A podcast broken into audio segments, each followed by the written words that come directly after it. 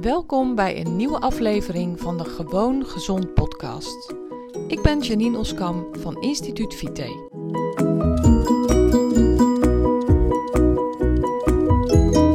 Hey, leuk dat je luistert naar deze nieuwe aflevering van de Gewoon Gezond podcast. Vandaag wil ik het met je hebben over wat is jou geleerd? En ik bedoel daarmee, wat is jou als klein kind bijgebracht met woorden of met dingen die je hebt gezien over voeding, over eten en over drinken. Het is namelijk essentieel voor hoe jij daar misschien nu nog mee omgaat of hoe jij daar in het verleden mee bent omgegaan, maar ook hoe je daar wellicht in de toekomst nog mee omgaat. Het is heel verhelderend om daar op deze manier naar te kijken, omdat vaak waar je vandaan komt, waar je bent opgegroeid, in die hele omgeving er voedingsgewoontes waren, er natuurlijk ook een heleboel andere gewoontes waren, die nog elke dag op jou van invloed zijn. Die jou hebben geleerd hoe je dingen moet doen. Die jou hebben geleerd wat voedsel is, waar het voor staat, hoe je ermee omgaat, wat het je geeft, wat het je neemt. Enzovoorts, enzovoorts, enzovoorts. En als je zelf kinderen hebt, geef jij het misschien ook weer op die manier aan ze door. En ook dan is dit een heel verhelderende kijk op voeding. Maar eigenlijk vooral op hoe jij met voeding omgaat. Dus laat ik je een voorbeeld geven. Bij ons thuis was vroeger eten iets wat je natuurlijk gewoon 3 keer per dag deed. Eten was belangrijk. Mijn moeder was er altijd heel erg trots op dat ze goed kon koken. Dat ze goed geleerd had om te koken. En ja, zij vond ook absoluut dat ze dat goed deed. En dat was ook gewoon zo. Hè. Ik heb echt geen reden om te zeggen dat dat niet zo was. Ik kom uit een vrij traditioneel gezin, waarbij mijn moeder thuis was en mijn vader werkte voor het inkomen. En mijn moeder, wij aten dan groente, vlees, aardappelen. En dat was altijd keurig. Mijn moeder hield bijvoorbeeld absoluut niet, volgens mij was het mijn vader, hield niet van sausjes. Dus geen sausje over de bloemkool, geen sausjes bij het eten gewoon, want dat vond hij onzin en niet lekker. Mijn vader is opgegroeid op een boerderij, dus hij hield bijvoorbeeld niet van kaas. Hij gruwelde van kaas omdat hij dat in zijn jonge leven al zoveel had moeten eten. Ik weet wel, mijn tante, een hele lieve tante, die kookte altijd heel royaal. En dat vond ik als kind ook heel royaal. Die had wel altijd sausjes overal over en zij aten daar heel veel vis, want mijn oom viste heel veel. En als ik daar dan kwam, dan in mijn herinnering was zij altijd vis aan het bakken. En dan dreef die vis in de boter. Terwijl mijn vader was altijd heel erg zuinig met vet. En je moest niet te vet eten. En dat zijn allemaal overtuigingen die ik natuurlijk heb meegenomen in mijn huidige gewoonten. Kijk, ik ben ondertussen zo lang met voeding bezig dat ik echt mijn eigen voedingsgewoonte heb gemaakt. Maar lang niet iedereen doet dat. Als eten voor jou niet zo belangrijk is, maar echt gewoon een manier is om jouw lichaam te vullen, dan kan het zomaar zo zijn dat je nog steeds dezelfde voedingsgewoonte hebt als die je ouders je hebben geleerd of degene bij wie je bent opgegroeid jou hebben geleerd. Zo kan het ook maar zo zijn. Ik ga nog eventjes verder over mijn jeugd. Mijn moeder is opgegroeid in een tijd dat er schaarste was. Echte schaarste. Zij is geboren in 1930, dus voor de oorlog. En zij vertelt bijvoorbeeld wel eens dat zij als Sinterklaas cadeau een sinaasappel kreeg. Voor ons is dat natuurlijk onvoorstelbaar. En zeker als we wat jongere mensen luisteren. Als jij wat jonger bent, dan denk je, een sinaasappel? Maar goed, dat geeft natuurlijk wel aan hoe schaars luxe voeding bij mijn moeder thuis vroeger was. Mijn vader daarentegen is dus opgegroeid op een boerderij en daar hadden ze veel meer rijkdom. Onder andere elke dag kaas, waar die later van baalde als een stekker en dat niet meer lustte. Maar mijn moeder beloonde ons dus en troostte ons met eten. Mijn moeder vindt en vond het erg belangrijk dat ze je kon verwennen met eten. En dan vooral met zoetigheid.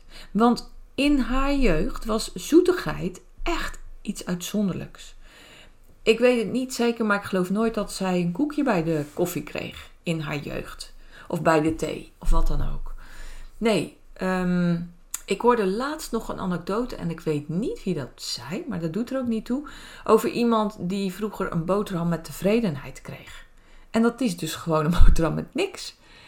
Dus ja, er zijn echt ongelooflijk veel verschillende voedingsgewoontes en wat je hebt meegekregen. Omdat ik als kind werd getroost en werd beloond met zoetigheid, heb ik lange tijd gestruggeld met eten. Ik heb een periode gehad dat ik me machtig voelde op het moment dat ik niet hoefde te eten. Op het moment dat ik echt een dag zonder eten kon. Dat gaf mij macht. Nou, ook dat is een manier van omgaan met eten. Dat is natuurlijk een problematische manier van omgaan met eten. Ik heb toen ook geworsteld met eten. Nou, op dit moment is eten voor mij fantastisch. Ik hou van eten. Ik hou van lekker eten. Ik hou ervan om te bekijken wat eten met je doet. Ik hou ervan om te bekijken hoe mensen met eten omgaan en wat voor dingen daaruit voort kunnen komen.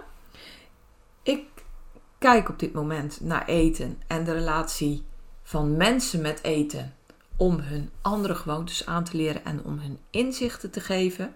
Voor mij is eten dus ongelooflijk belangrijk. Ik ben bijna heel de dag bezig met eten. Ik kan je verzekeren dat eten mij... Nou, dat vind ik. Maar er zullen ook mensen zijn, realiseer ik me nu, die daar echt anders over denken. Maar ik ben niet geobsedeerd door eten, vind ik. Ik kan echt uitzonderlijk genieten van eten. Ik kan ook echt prima een keer iets eten waarvan ik weet dat het niet per se goed voor me is. Ik kan, ik vind dat ik niet geobsedeerd ben door eten. Maar het is natuurlijk wel zo dat mijn leven toch wel voor een heel groot deel bestaat uit eten of omgaan met eten. Nou, dat is mijn verhaal. Wat ik je nu wil vragen en eigenlijk wil laten bedenken is: hoe was bij jou thuis op het moment dat jij opgroeide de overtuiging van voedsel? Waarvoor werd het gebruikt? Want ik ken bijvoorbeeld ook een situatie. Die mensen die vinden eten helemaal niet belangrijk. Die denken er echt helemaal niet bij na. Die stoppen inderdaad voedsel in hun mond. Ook nog niet het gezondste voedsel. Want hun criterium is gevuld zijn. En ik ken ook mensen die ongelooflijk veel met voedsel bezig zijn. Waaronder ik. En die daar wel op een verstandige manier mee omgaan. En dus veel en veel en veel meer nadenken over eten. Nou, ik heb je net verteld uit mijn jeugd. Het was een troostmiddel en een beloning. Dus ik heb moeten leren om op een andere manier mezelf te belonen. En om op een andere manier getroost te worden. Dan door voedsel. Maar... dat is dus een tijdje omgeslagen in getroost worden. Of eigenlijk jezelf sterk voelen als je geen eten nodig hebt. Ook problematisch. Dat is eigenlijk ook een soort machtsmiddel. Om jezelf mee te chanteren. Maar soms ook anderen mee te chanteren. Heb ik nooit gedaan. Maar kijk, mensen met anorexia bijvoorbeeld. Die manipuleren enorm met dat eten. Zichzelf en anderen. Vooral anderen. Dus zo kan eten allerlei rollen vervullen in je leven. En dat komt vaak, heeft een oorsprong in je jeugd. Mijn tante, zoals ik al vertelde, met die heerlijke gebakken vis en die sausjes overal overheen. Het was een schat, is er helaas niet meer, maar daarvan herinner ik me dat ik daar, ook die beloonde trouwens met eten. Ik weet niet of ze troosten met eten, want ja, dat heb ik eigenlijk, dat kan ik me niet goed herinneren, dus dat durf ik ook niet te zeggen. Maar kijk, in mijn ogen is de juiste manier van troosten warmte en genegenheid. Dus heb jij de neiging om jezelf te troosten met eten? Ga op zoek naar een andere manier om jezelf te troosten. De eerste ongelooflijke grote stap is inzicht. Dat je denkt, wauw man, dat doe ik. Ik doe dat. Misschien weet je het al lang dat je het doet. Op het moment dat je dat inzicht hebt, is goud. Is fantastisch. Kan echt een keerpunt in je leven zijn. Want het enige wat je hoeft te doen, en ik zeg dat nu makkelijk hoor. Het is ook eenvoudig, maar het is niet makkelijk. Het enige wat je hoeft te doen is een andere manier vinden om jezelf te troosten. Dat kan zijn met een leuke serie op Netflix. Dat kan zijn met een leuk tijdschrift. Dat kan zijn met een mooi stukje muziek. Dat kan zijn met een heerlijke wandeling. Dat kan zijn met een knuffel van je geliefde. Dat kan zijn met een aai over de bol van je hond.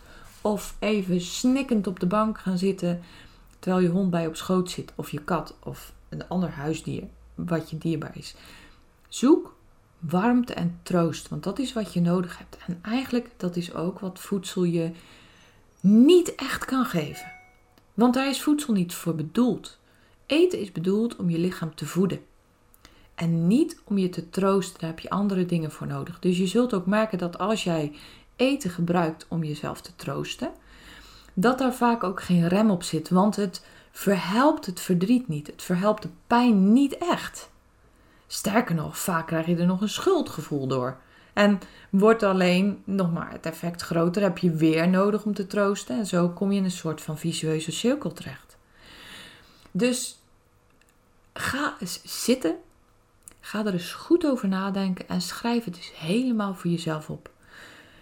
Als je het inzicht krijgt dat jij voedsel gebruikt om te troosten, of als je dat inzicht al had, dan kan het maar zo zijn dat je er enorm emotioneel van wordt. Laat het komen. Omarm het. Laat het gaan. Ga voor jezelf uitvinden waarom eten voor jou een troostmiddel is. En het kan trouwens ook nog op andere gebieden. Hè? Misschien is eten bij jou een machtsmiddel. Zoals bij een eetprobleem het geval kan zijn. Waarom wil je macht? Je hebt geen macht met eten. Je doet jezelf tekort. Want je geniet dan niet van het eten, maar gebruikt het als machtsmiddel. Dat is een ander voorbeeld. Maar bij de mensen die ik help, zie ik natuurlijk heel vaak een ongezonde relatie met voeding. Waardoor ze allerlei klachten zijn gaan ontwikkelen, omdat er vaak een keuze wordt gemaakt voor ongezonde voeding. Is overigens echt niet altijd zo, maar dat is wel wat ik regelmatig zie. En sommige mensen kiezen daar dan, terwijl ze weten, ja, ik denk de meesten weten dat heel veel snoepen ongezond is en toch kiezen ze daarvoor. Ga eens bij jezelf na waarom jij kiest voor dat ongezonde. Want als je dat weet, geeft dat echt een mega inzicht. Wat echt vandaag jouw leven kan veranderen. Schrijf het voor jezelf op. Laat die pen stromen. Schrijf op wat je voelt. Schrijf op wat je denkt. Schrijf op over vroeger. Schrijf op wat heeft gemaakt dat je bent waar je nu bent. En hoe je het zou kunnen vervangen. Dus jij gebruikt eten voor puntje, puntje, puntje. En dat zou ik kunnen vervangen door puntje, puntje, puntje. Als je het gebruikt voor macht, dan kan je dat bijvoorbeeld vervangen door bij jezelf na te gaan waarom je macht wil. En dat op een andere manier te krijgen door bijvoorbeeld jezelf heel goed uit te spreken. Heel vaak zie je bij mensen die voeding gebruiken als machtsmiddel, dat zij heel veel emoties onderdrukken. Ze zijn ongelooflijk boos. Ze zijn ongelooflijk verdrietig. doen net alsof ze geen mening hebben, maar hebben die natuurlijk wel. Ga maar verder, ga maar door. Dus als je dat voor jezelf nagaat, echt gaat de wereld voor je open.